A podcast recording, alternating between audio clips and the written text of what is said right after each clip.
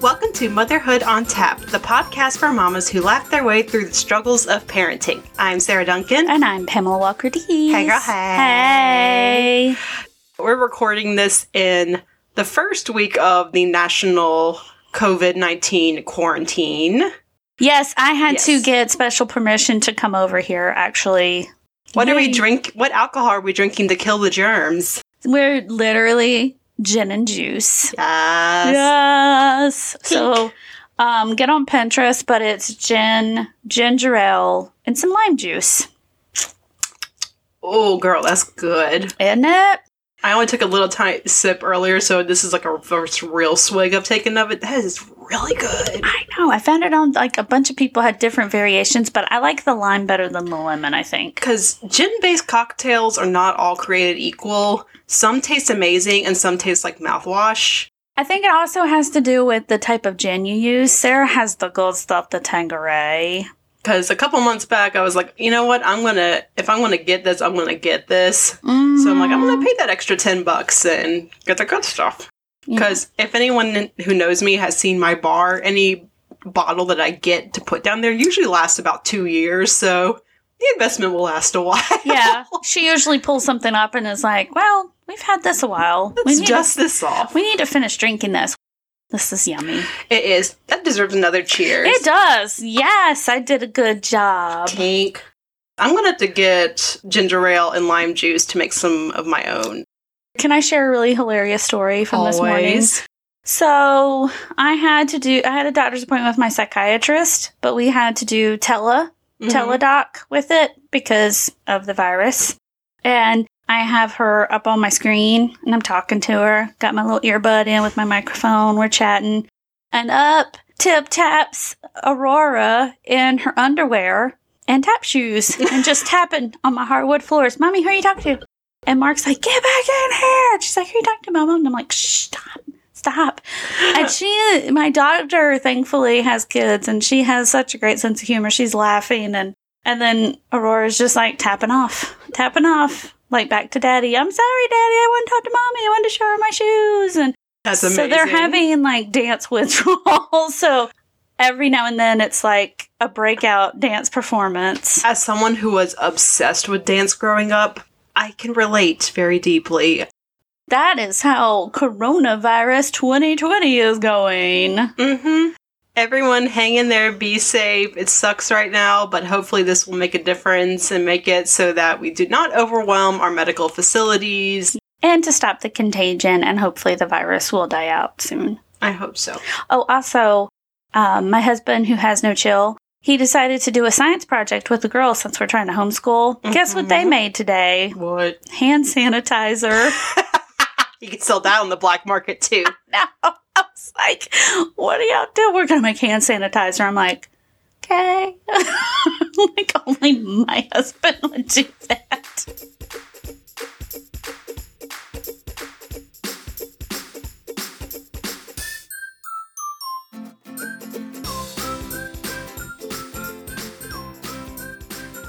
Oh, well, let's have some distraction. Yes. What are our craps from the internet? Well, the first one is something really hilarious. And when we could travel a week ago, which is weird, it doesn't seem It like it seems was that far. so long ago now. I know, but we were in the mountains for Sabrina's dance competition. It's been 84 years. I know. And my dad and I started talking about the story we read online, and it's actually a North Carolina woman.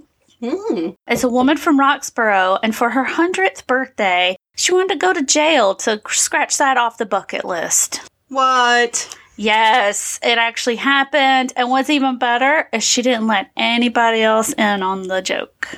So, this Roxboro woman celebrated her birthday in an unusual way. She wanted to have her 100th birthday in a jail cell. Get it, girl. So, she is currently at Cambridge Hills Assisted Living Center.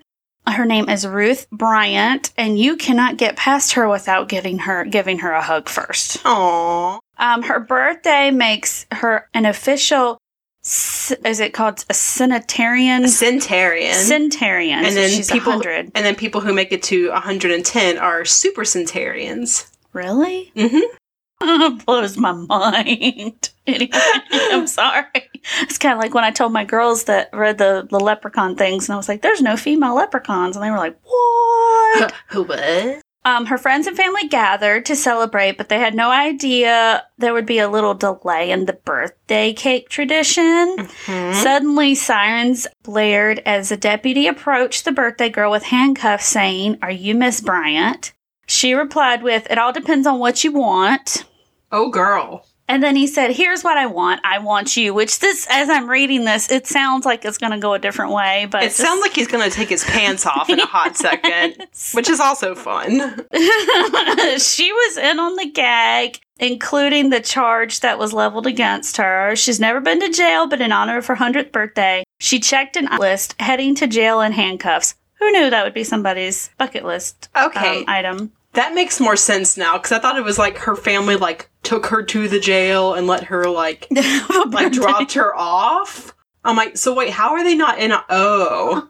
She organized to get arrested.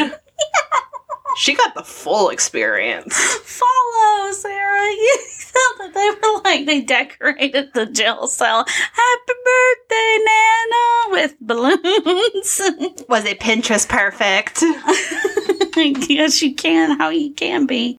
But the feisty Bryant fought her arrest, so she playfully kicked the deputies who threatened to add resisting arrest and assault to the charges. And the deputy said to her, Don't kick me, I've got a bad knee, which she said, I've got two bad knees. Um, her own daughter, Marion Oakley, had no idea the party would be like this. I know that she is 100 years old, but I didn't know, she paused, and s- startled by the siren, that they'd be going this far. So all the fuss and bother and fun is Brian's way of blowing out a 100 candles. In the jail cell, she had no cigarettes or jewelry, but she got one phone call and a jailhouse jailhouse portrait for the ages. So they did a mug shot for her. Yeah. So if you go to the news article, she's like standing there with the mugshot, and then the other one is her having the orange jumpsuit. Mm-hmm. Um, she only spent a few minutes in the jail. Then they gave her the gift she always wanted an orange jumpsuit. And it does. And on the back it says Person County. That's the county that Roxboro's in in North Uh. Carolina. And then she said, I'm in the jailhouse now. I finally got here. She laughed, dancing to her own song and showing people how to live like no one's watching. And then it, fi- it ends with this. And with yet another birthday hug, this time from the chief jailer, Bryant returned to the assisted living center where residents, friends, and family were relieved to see she had done well during her stint in the big house. And they finished out her 100th birthday in a slightly more traditional way with birthday cake and laughter. Am I correct in assuming she is white? Yes. Not to t- be a total Debbie Downer, but that's definitely one of those things where it's like mm, white privilege a little bit. I'm glad she had a good time. You good had time to take a funny story and go, because it's true. I didn't look at it that way. I just looked at it like a feisty old lady wanted to do something really silly. And What I love is that she didn't tell her daughter, and her daughter's like, WTF, what's going on? Because I'm also envisioning it being like, you know how you hear about when serial killers are finally caught and their family and friends are like, we had no idea they seemed so normal. Like, she managed to get away for a hundred years! But we got her. We got her red handed. All right. So the second one is eight personality traits of highly intelligent people. Go ahead, I'm ready to be described. I knew you Not even love this. Not even close. And this actually comes from Inc magazine or Inc Online, Mhm. INC. So I'm just saying it's a legit source. It's not like crack.com. Over on Quora, Q U O R A. I I don't know exactly what it is. I feel like it's like a poll, like it's either like, let me, let me go to it real quick. But anyway, they had polled of, um, they had more than 100 people answer the question, What are the common traits of highly intelligent people? And um, some users claim to know from personal experience, others are just taking an educated guess. And then they compared it tr- to what true science has found. Okay. And so this is what they learned. So, number one, they're highly adaptable. Okay. That makes sense. So, uh, for instance, they're flexible, able to thrive in different settings. One lady writes Intelligent people adapt by showing what can be done regardless of the complications or restrictions placed upon them. And I mean, you can see that in some pretty intelligent people in history that we look at, I think. Yeah, and that, and to me that also alludes to I think emotional intelligence as well. Instead of dwelling on like this is supposed to go this way and this was supposed to happen, it's like okay, that didn't work. What do we do instead? Yeah. And so science backs it up by psychological research saying intelligence depends on being able to change your own behaviors in order to cope more Mhm. effectively with your own environment or make changes to the environment you're in. So ding ding. Yay! Point. Point for Sarah for emotional intelligence. I'm a And- good emotional intelligence. A shade of Can you tell we've watched a lot of Muppet Babies the last few days? Yes. Um, they understand how much they don't know. And I agree to this because I Yes. tell my own children, because Sabrina will say, Mom, I think you're the smartest person in the world. I'm like, honey, the older I get, the less I know. Mhm. I can feel the brain cells dying. Uh, the smartest folks are able to admit when they aren't familiar with a particular concept. Intelligent people are not afraid to say, I don't know. If they don't know, they can learn it. So that's actually, that's kind of my motto when I come to work. I actually recently changed jobs. Mm-hmm. Um, yeah, Sarah and I no longer work for the same company anymore. Yeah, but I I am learning something somewhat new and somewhat not. I don't know how to describe it. Um, intelligent people. I already said that. Okay, so this is backed up by a classic study which found that the less intelligent you are, the more you overestimate your cognitive abilities. So I must be like super intelligent because I say I don't know a lot. And I think it may it may also be a combination of either you overestimate your abilities or you're trying to or you're trying to overcompensate. yeah, like boost yourself. Yeah, cover up for the fact that you may feel insecure about what you don't know. Yeah, so here's one example. Students who scored in the lowest quartile on a test adapted from the LSAT overestimated the number of questions they'd gotten right by nearly 50%. Meanwhile, those who scored in the top quartile slightly underestimated how many questions they had gotten right. I buy that. Yeah, Yeah. that that lines up to me. I know that there's times where I have said, I don't know. And then I sit here and then I'll start thinking out loud and just sort of expressing, well, one way you can look at it is this, blah, blah, blah. And then someone's like, that's it. That's exactly what I'm trying to say. I'm like, oh, cool. Nailed it. I don't know how I came to that conclusion, but Mm-mm. I don't know. They have insatiable curiosity.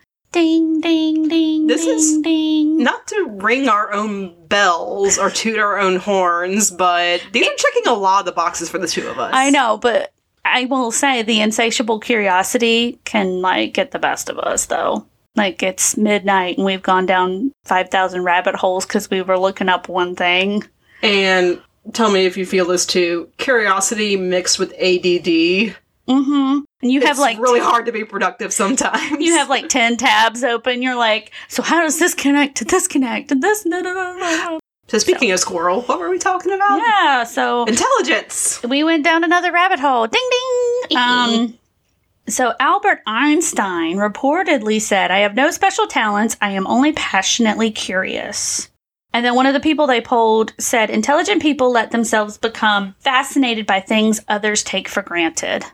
That that seems fair because there are certain things where I admit I have no interest in, and even if I like tried to learn about them, like just nothing absorbs. But if I find if something catches my interest, I want to learn as much as I can about it. Yeah, see, I'm that person where, like, okay, here's a good example. About two weeks ago, Sabrina said, Mom, are cats' whiskers part of their fur or are they part of their face? And I was like, Hmm. It's a good question. And so here I am with my phone. I'm like, let's find out. And so she's like over my shoulder and we're like trying to find out. I guess it's a it's sort of like a fingernail to us hmm. because they shed them like eyelashes they shed them so it's this type of hair but it's not hmm. like their fur because it's got nerve endings to it because that's how they at night yes they do have good sight but also that helps them feel out like if there was a something nearby or whatever. I just learned like a week or two ago that the length of their whiskers is the same as the width of their body, so Yes. they can tell like this if they can fit through it. fit through things or something's gonna bump them at I night. thought that was the freaking coolest thing, Isn't it? Okay, so yeah, that sent us down the rabbit hole, me and her, and he's and Mark's like, "What are y'all doing?" I'm like, "We're finding out if whiskers are." he just looks. I love how he looks at us like, "Okay." Meanwhile, Like, Aurora's okay. like, "Huh? What?" She'll get there. Uh, but research actually link there's a link between childhood intelligence and open openness to experience, which encompasses intellectual curiosity in adulthood. Scientists followed thousands of people born in the UK for 50 years and learned that 11 year olds who scored higher on an IQ test turned out to be more open to experience at 50 years old. Okay, that makes sense. But the um, insatiable curiosity, all I have to say is whenever Trivial Pursuit breaks out, everybody fights over me. I hate to brag, but everybody does. The only thing they know that I can't answer the science and math questions. You're like, I'm so popular. Oh, now everybody wants me. Okay, they're open minded. I will say that that is definitely me and you. We're pretty open minded people. For the most part, I'm sure people could pull up many clips of me on this very podcast where it's like, uh, Sarah, what about this thing? Oh, I'm sure Yeah. somebody's. Psh, I I know there's some things I have said that probably sounds really close minded, but Yeah, but to me, open mindedness is what paves the way for all the other things. If you're open minded, you seem it's you're probably more willing to learn. You're more willing to be curious. Whereas if you are like, no, this is what it is, and you spend time actively blocking out anything that doesn't line up with yeah, that's what you me. specifically think or believe. right. Yeah. So what it says here is smart people don't close themselves off to new ideas or opportunities. So similar to what you're saying. One person they polled said uh, intelligent people are willing to accept and consider other views with with values and broad mindedness. And that they are open to alternative solutions, which I can definitely say I'm like that. Like I, I will listen to everybody's opinion. I think there's been a couple of episodes where me and you are talking and I'm like, yeah, I disagree with you. And you're like, you do? And I'm like, yeah, this is what I feel. And then we're both like, oh, okay. Mm, No argument. No one's jugular was clawed out or anything. No, we both were just kind of like, oh, we didn't agree on that. Oh, that's interesting. Um, but psychologists say that open minded people, those who seek out alternate viewpoints and weigh the evidence fairly, tend to score higher on the SAT. I doubt that because my SAT score sucked. And on intelligence tests. At the same time, smart people are careful about which ideas and perspectives they adopt. An intelligent mind has a strong aversion to accepting things on face value and therefore withholds belief until present presented with ample evidence. You can't believe anything that's just posted on Facebook. You have to go double check it. What? You mean because there's a link there? It's not true? I had to actually stop and think about stuff and investigate for myself. Ugh. You're you're gonna laugh at this one. They like their own company. Hashtag introverts. Yes. Yay! We tend to be very individualistic. Mm-hmm. Or I mean highly intelligent people tend to be No, we tend to we- be hair toss. Woo! Curls toss. I will say, the way that the weather has been, what I'm really mad about is I'm stuck in my damn house and my curls have been quite on point lately. I know it has been good hair weather lately. Sorry. Crazy. it's really vain. I don't care. Um, research suggests smarter people tend to derive less satisfaction than most people do from socializing with friends. Yeah, I enjoy socializing with friends, but again, I get renewed and energized When usually, I'm alone. yeah, alone or in quiet situations. yeah. Whereas being around a lot of people, I can enjoy it. I do enjoy it, but it makes me tired. It drains me. They have high self control. Mm, that's where they lose me. Yeah. I, don't I try, but I'm I'm kind of equating self control with self discipline. Yeah. In that respect, I would say I'm not. I don't check that box. Well, let's see. So, one person polled wrote, um, they're able to overcome impulsiveness by planning, clarifying goals, exploring alternative strategies, and considering consequences before they begin. Not always for me. Well, I try to. I guess maybe I've learned some of those habits as a way to combat my squirrel brain. I think for my own anxiety, I do try to do a lot of pros and cons Mhm. because if I don't, then I'll either be incapacitated with fear about the decision. Yeah, paralysis by analysis. Yeah. Or I'll just say fuck it and just pick something out of the wind and it's the wrong choice. Um, but researchers say that one area of the brain, the anterior prefrontal cortex, might play a role in helping people solve tough problems and demonstrate self control while working toward goals. Mm. Number seven, they're really funny. So, intelligent people, by one person, said they have a great sense of humor. Mm-hmm. I will say, I'm not. I myself am not always funny, but I can appreciate the funny. So uh, here's a here's the research behind it. So one study found people who wrote funnier cartoon captions scored higher on measures of verbal intelligence. Another study found professional comedians scored higher than average on measures of verbal intelligence. Which I believe that because there's a lot of comedians out there that are actually quite smart. Yes, and there are people who are who've made their living in observing people and finding humor in a situation. Yeah. And then lastly, they're sensitive to other people's experiences. Check, check. I think we can high five on that one. we got the empatheticness. So, some psychologists argue that empathy, being attuned to the needs and feelings of others and acting in a way that is sensitive to those needs, is a core component of emotional intelligence. Emotionally intelligent individuals are typically very interested in talking to new people and learning more about them. So, yes, because Mark will say that. He's like, you, How can you say you're introverted? Because you love meeting new people. I'm like, That's different. I want to Yeah. learn about new people. I want to Are you like me in that you like talking to people, but you don't like superficial conversations? I hate superficial conversations. I hate chit chat. It's like the worst. Yeah. I hate small talk. How are you doing? How's the weather? How are things going with this? How are things going with that? And it's like, like let's just get to the meat Yeah, of this as, topic. as soon as I'm talking to someone and we find some kind of mutual thing that we can really talk in depth on, I'm like, okay, yes, yes, like, you're that I'm person. having a good time. Yes, And I'm just like, yeah, it has been cool out. but then when someone says, "I love history and true crime," Did we just become best friends? yeah. right? Okay. So that is my, what was it, eight traits of highly intelligent people. But that's our craps. Yay!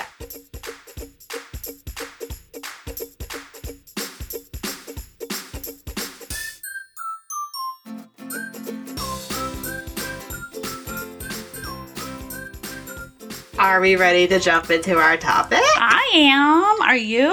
I am. I'm very excited about this. Pamela's been asking for this one for a while. so Because I had fun with the last one. I did too. Um, so I will let you do the lead in for this one. Okay, so we are doing another Badass Moms episode because March is Women's History Month. Yay! Yay! And we're recording it in March, and I don't know if we'll put this out in March. Probably. I'll try to bump it up so I can put it out before the end of March. Yeah. We have magic in the editing room. We can make stuff happen. I was I was actually thinking like Sarah, you control the files, you edit whatever you want because Okay. I don't have those magic skills. so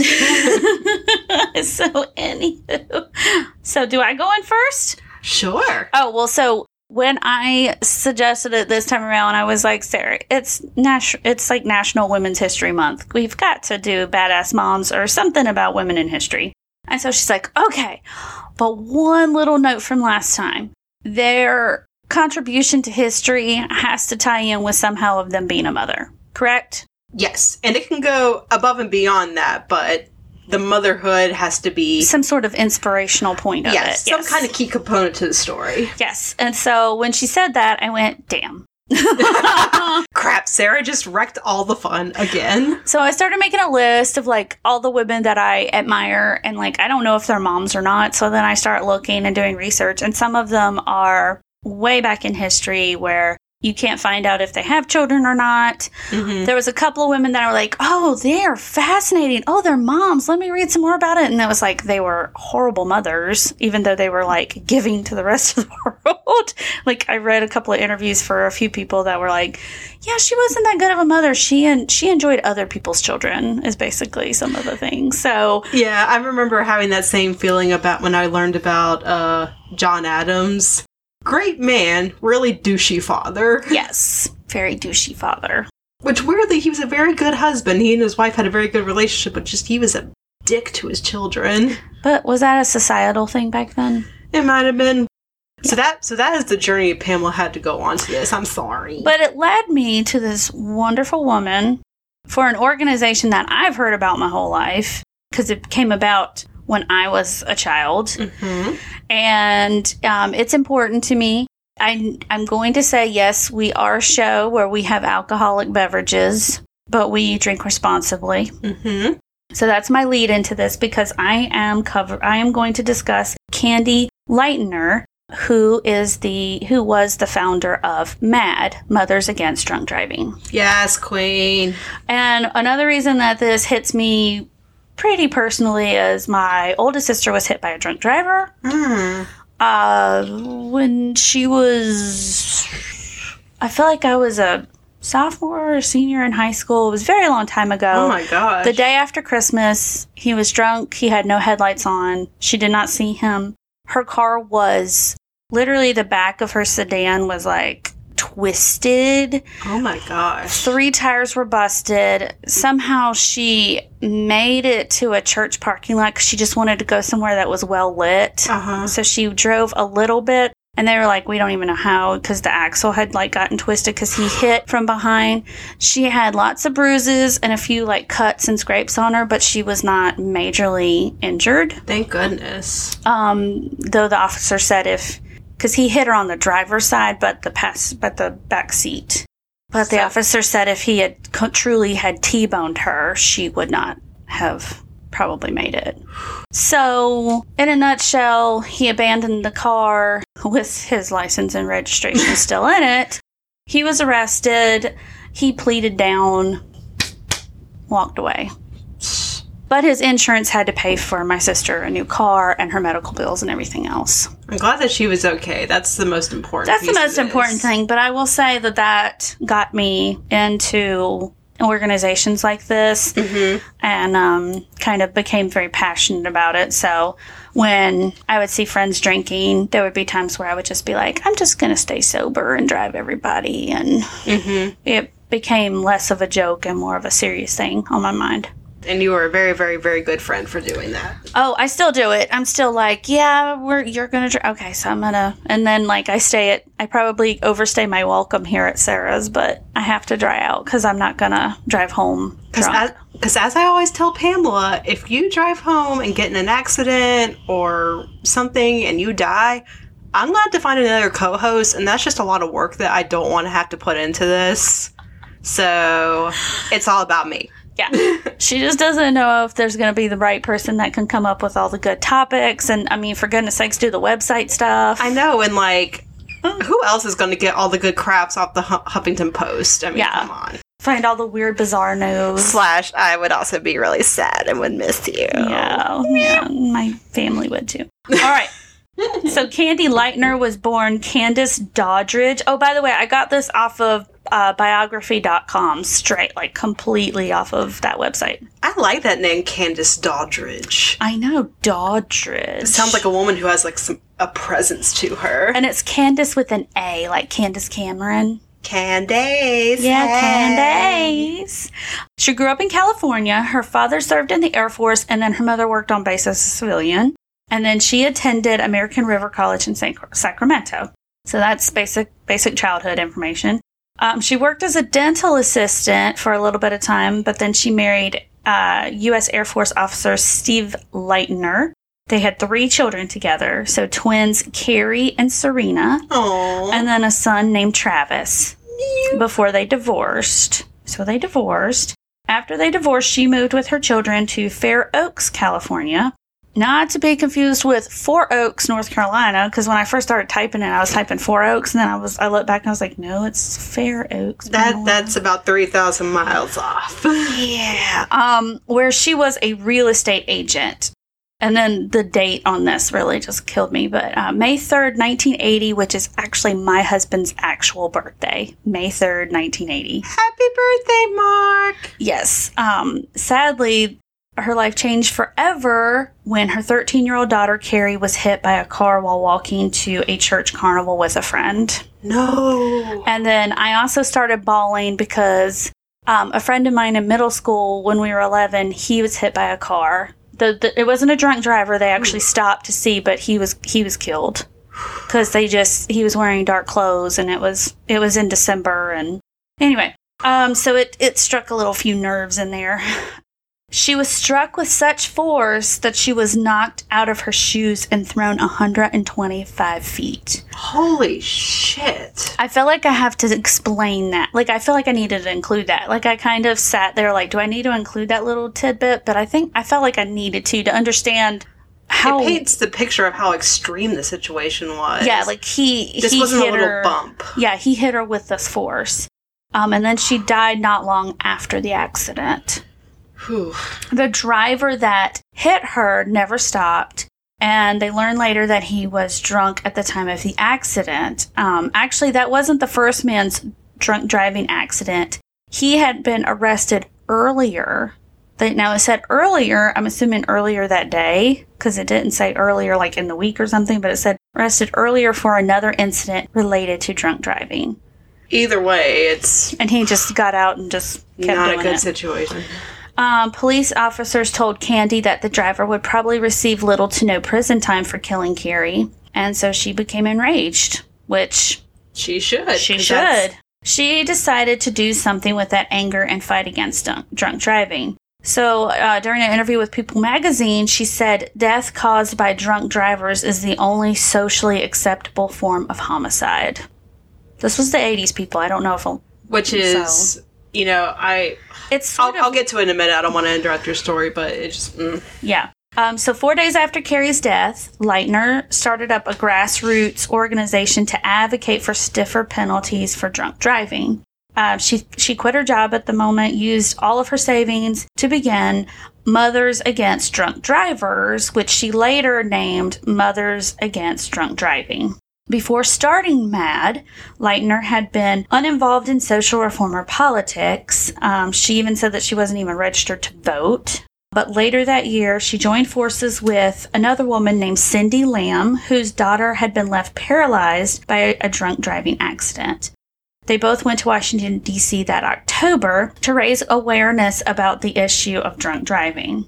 Then she later visited uh, then California Governor Jerry Brown's office every day until the governor started a state commission on drunk driving. Fuck yes, Queen. She was one of the first. I'm getting goosebumps reading this. Like, This is the kind of human that I aspire to be. yes, like she's the mother bear that I want to be. Yes. Yes. Because it's it's so easy to get deterred by people saying, you know, "Uh, just we can't get to that right now. Just you know, to have enough fire in your belly and enough belief in something that you're like, no, I'm standing here until this Yeah. gets the attention. And it it's not like, and it's not like she wasn't doing it for just her daughter. She was doing it for everyone's child. yeah, she didn't want. I could feel that they didn't want anyone else to feel the pain that they had gone through. Yes. Uh, So when he appointed the commission, she was the first person to be appointed to it. Nice. So he actually acknowledged her effort. And that's fantastic because I feel like it'd be easy to just be like, oh yeah, we got a commission going. You can go away now. Yeah. Like, no, we're going to involve you, Now- which means we're actually going to try to do something. Yeah, you can go away, you can quiet now. Yeah. Yeah. Um, lecturing and, lob- and lobbying across the country, she became a leading activist on this issue. And then, pre- then President Ronald Reagan appointed her to the National Commission on Drunk Driving in 1984. awesome. So through MADD, Lightner helped get a new anti-drunk driving legislation passed in individual states and nationally. One of the group's most significant accomplishments from this time was the national law that raised the legal drinking age to 21. I remember my parents telling me, I remember that, like, I forget what year that happened. I could Google it. Um, but I remember my parents were talking about that. When it went from 18 to 21? Yeah, I remember being a little kid and like it wasn't any significance. And then now that I'm an adult and I'm like, wow, that happened 30, 40 some years ago. Like that wasn't that long ago. Yeah, I always forget that it wasn't always 21. Well, I mean, they just recently raised tobacco to 21. Lightner, uh, her activism also inspired her daughter Serena, so Cari's twin, to form Students Against Drunk Driving. I've heard of that one also. Sad. Yeah. So um, Lightner left the organization she founded in 1985 amid allegations of financial mismanagement. MADD was accused of spending too much money on fundraising instead of on programs.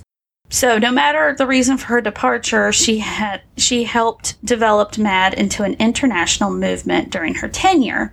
She told CNN that the group had nearly 400 chapters across the globe and gained 2 million members within the first 3 years. Wow. So that means something that and she probably it's it's like until something that tragic happens to you, then suddenly you start to find the other people. And some Yeah. of those people didn't want to speak up or didn't have a voice Yeah, it, or they just were told that's the way it is. or couldn't ha- or didn't have the money to fight or something something just put that wall up. yeah, the, th- the thing that came to mind when you said, like, how many mer- members was it within three years? 2 million. I would say that probably means the vast majority of those people knew someone or were related to someone who had been hurt Yes. or killed by a drunk driver. Yes.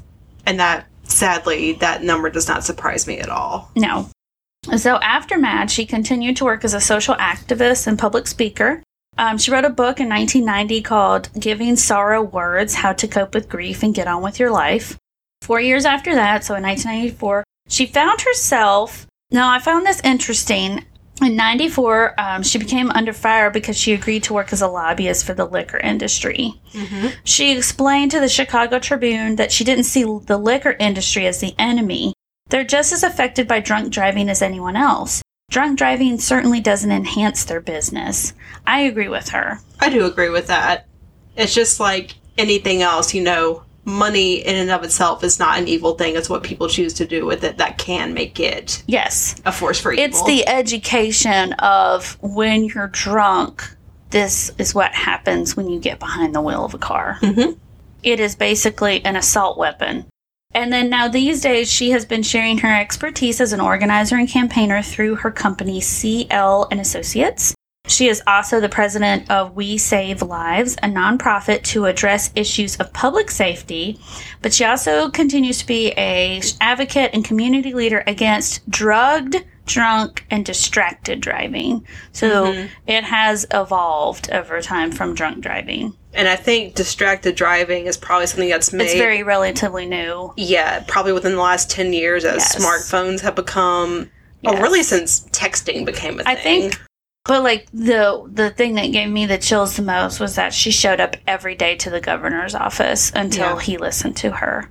That sounds like something I would do. Like Yeah. I would just sit there. You will listen to me. hmm So that's Candy Lightner, and she is just she is a badass mother. she is she is that is a badass mom. And I feel like a lot of the work that she and the organization did has really been effective because almost since I can remember, I've seen so many programs both in school, on TV, and commercials about have a designated driver, don't drink and drive. Even like all the beer commercials have the at the end they always have the announcer say, "Please drink responsibly." I mean, there's always something to put that little bird in your ear. And I feel like, at least among the people that I socialize with, there's a common understanding of not only is that something bad to, to do, but calling a taxi or calling an Uber or getting someone to drive you home, whatever it might cost, is safer and less expensive than a ticket or court costs.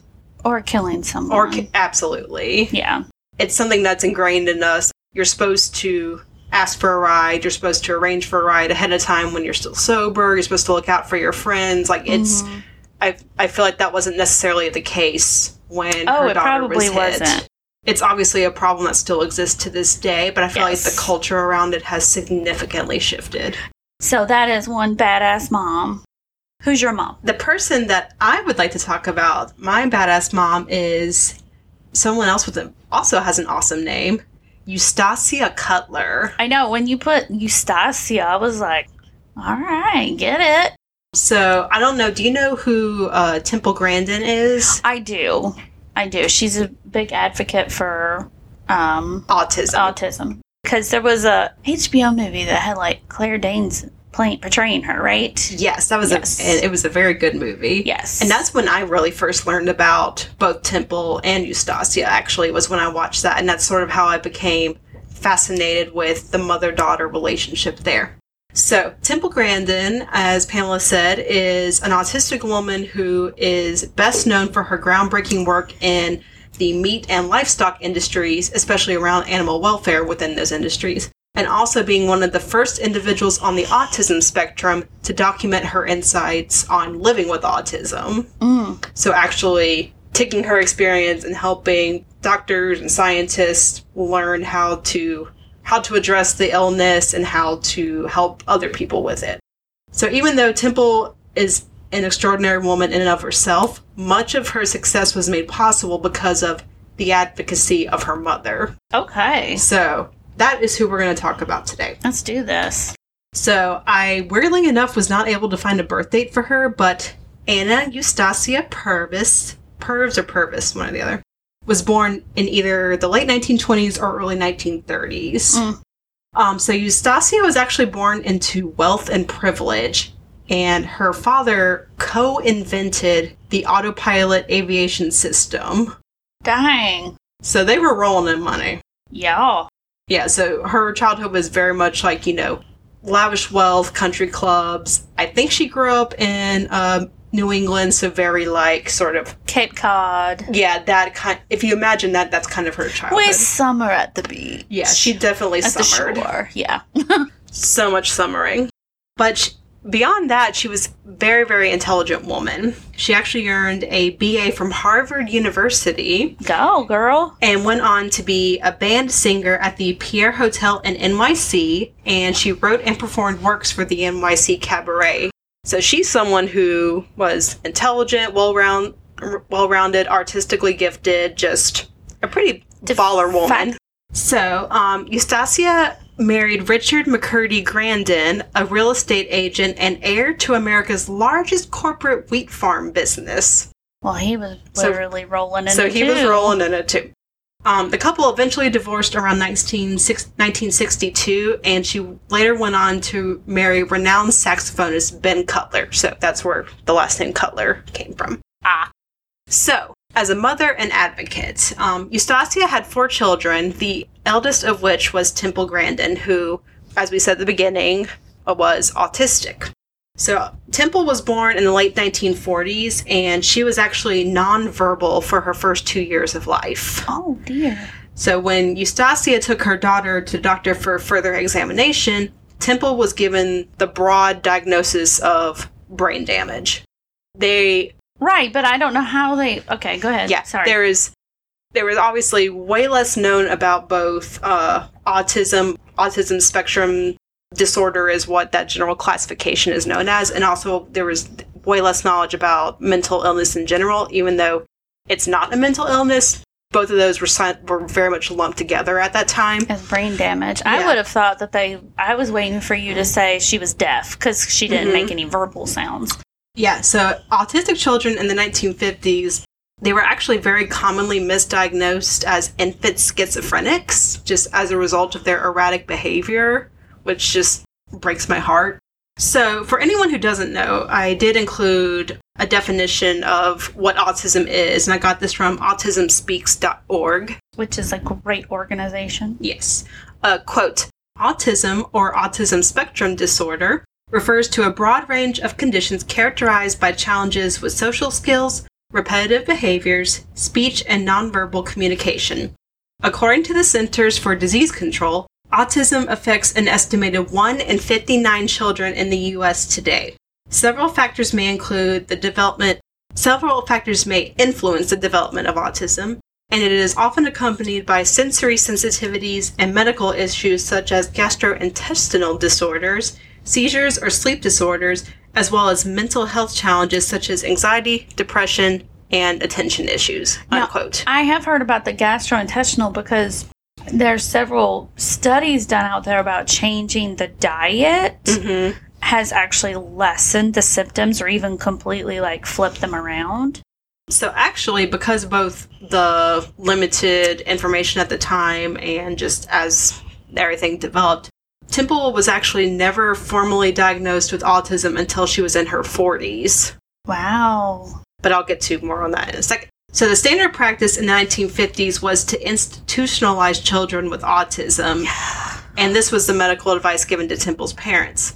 So this caused a major rift between Eustacia and her husband, as he was keen to follow the medical advice that they were given, while Eustacia opposed institutionalizing Temple because it would likely mean never seeing her daughter again. Absolutely. Because back at this time, it was not uncommon for people to literally just put them in a room and throw away the key. And I think, and don't quote me on this, but I think with um, some states, you had to surrender like parental rights when you institutionalized them. I've never heard that, but it wouldn't surprise me, honestly. So instead of locking her daughter away in an institution, Eustacia took Temple to the world's leading special needs researchers at Boston Children's Hospital. With their help, Temple received speech therapy and was educated individually by a nanny during her first years of life, who would just do these specialized mm-hmm. speech and different kinds of exercises over and over and over and over again with her. And it, eventually that did help her to be able to speak and communicate and to start to catch up. So I'm severely glossing over Temple's story because she's written many books and Yeah. stuff about her story, and she's a very fascinating one. But um, while Temple was in her mid teens, Eustacia stumbled across a diagnostic checklist for autism. And after reviewing the checklist, she believed that Temple's symptoms were best explained by this disorder.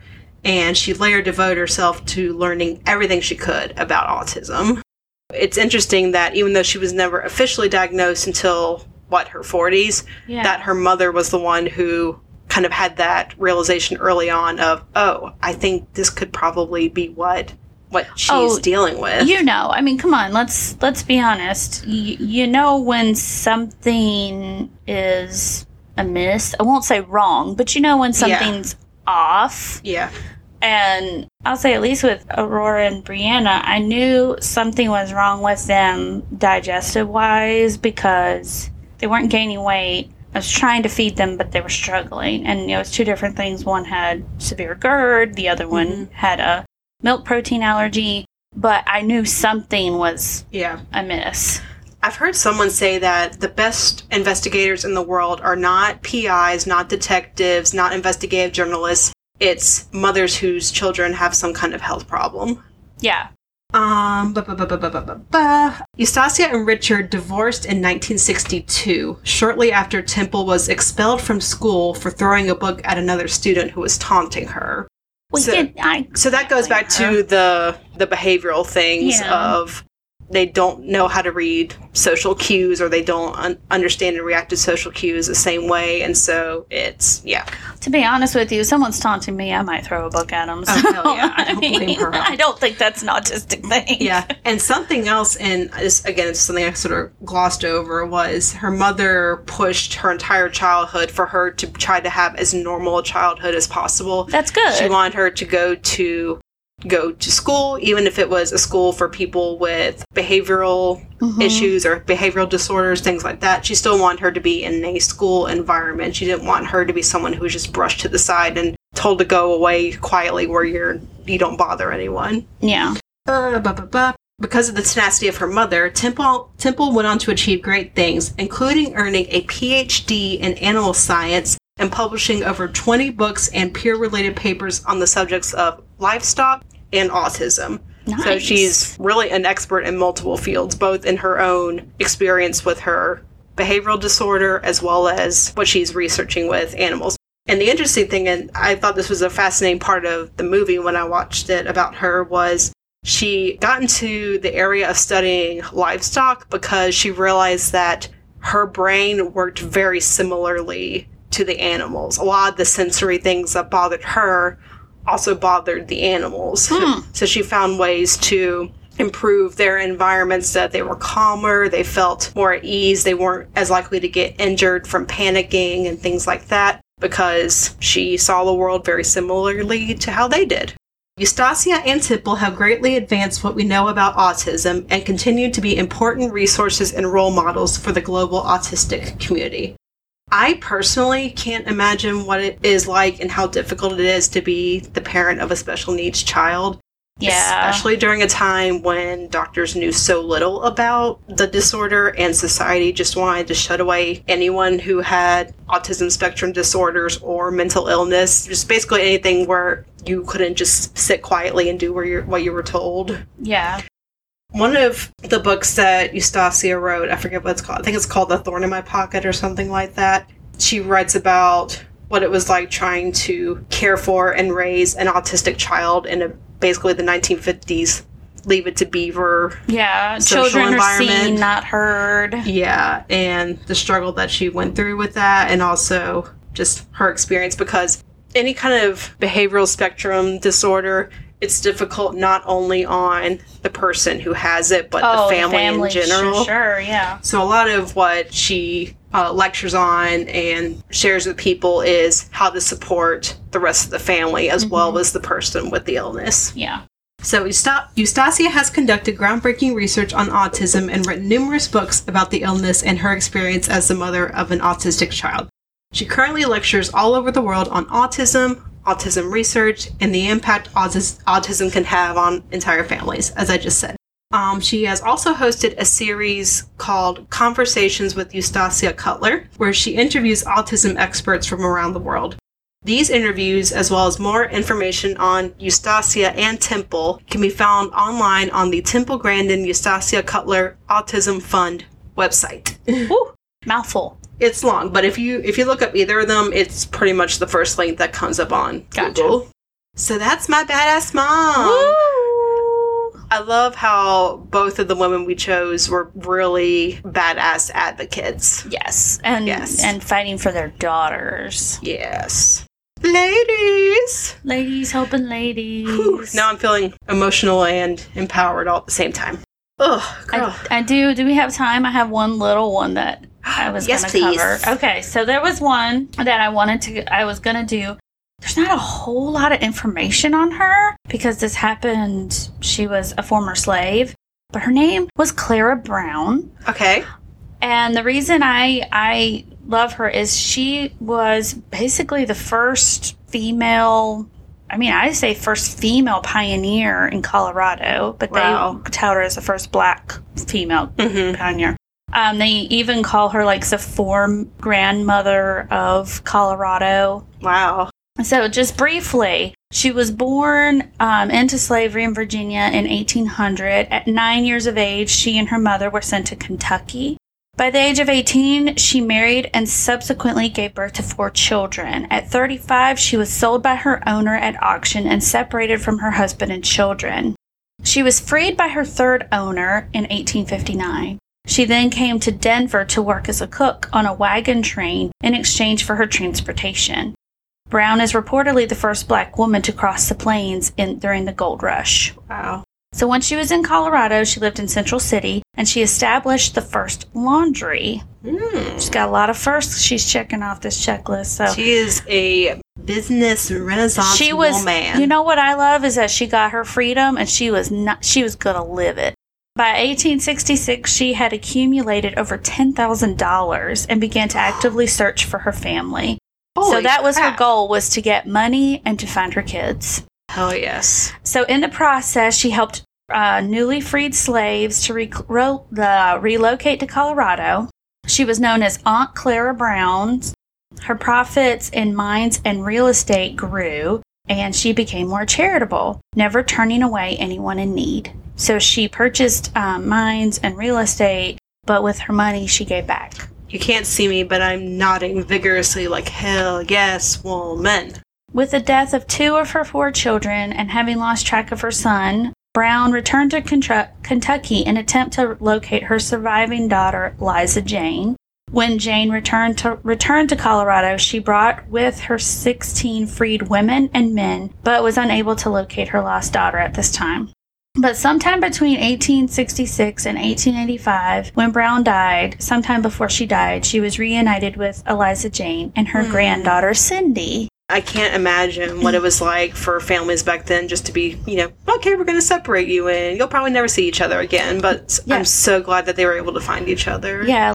And then, you know, back then, like, it was so hard to keep track of people, especially if they moved more than like five miles away. There is no getting on the internet or calling people up and be like, hey, have you seen blah blah? You had to go physically venture out and try to find people. Weeks. She was honor, on, lots of Jen, honored by the Denver community and made a member of the Society of Colorado Pioneers. And in her honor, a memorial chair was placed in Central City's Opera House, and a stained glass window can be found in the rotunda of the Colorado State Capitol.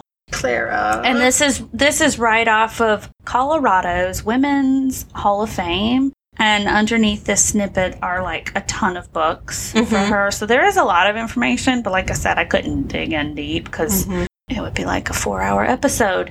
But I wanted to mention her because I don't hear you know, you hear about her and I'm saying that they're they're also significant too. Uh-huh. You hear about like Harriet Tubman. I almost did so- Sojourner Truth. Yes, who is also amazing. Which and and one thing that I didn't know about her that was amazing was that she was the first woman, not just black woman, but woman, or even and she was still enslaved at the time to win a court case. Her son was sold Mhm. at a slave auction.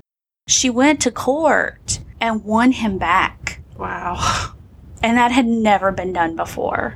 She fought Yeah. and she got her son back. So I was like, that's an impressive story. But then I was like, that's out there. So, Hell yes. so there's a little tidbit. Look up, use some Aunt Clara Brown, I've never heard of her, but I love that story. and her and her face is just. She has a face of like, I'm getting it done. hmm If I can unplug my computer. Oh hell yeah. She looks like she does not suffer fools, and she does not have time for your bullshit. she does not have time for this. so I definitely imagine that we will be doing more badass mothers episodes in the future. These are fantastic. Because Sabrina was like, What are y'all going to talk about tonight? What are you going to record tonight? And so I told her, and she was like, There's a Women's History Month. So definitely make the most of Women's History Month and go learn about someone that you'd never heard of before. Broaden your horizons. Make yourself more intelligent like us. I know. Apparently. Like, me- remember, be open minded and insatiably curious. Yeah. Be amazing like we are. Woo! As we toss our short. As I awkwardly grimace and toss my non existent hair that's back in a ponytail. All right. I'm Sarah Duncan. And I'm Pamela Walker Dees. Bye-bye. Bye bye. Thank you so much for listening. Our theme music is by Yov Aliagon. Be sure to check out the Motherhood on Tap page on Facebook. If you enjoyed today's episode, consider leaving a rating and review on Apple Podcast. It really helps to get the word out about the show.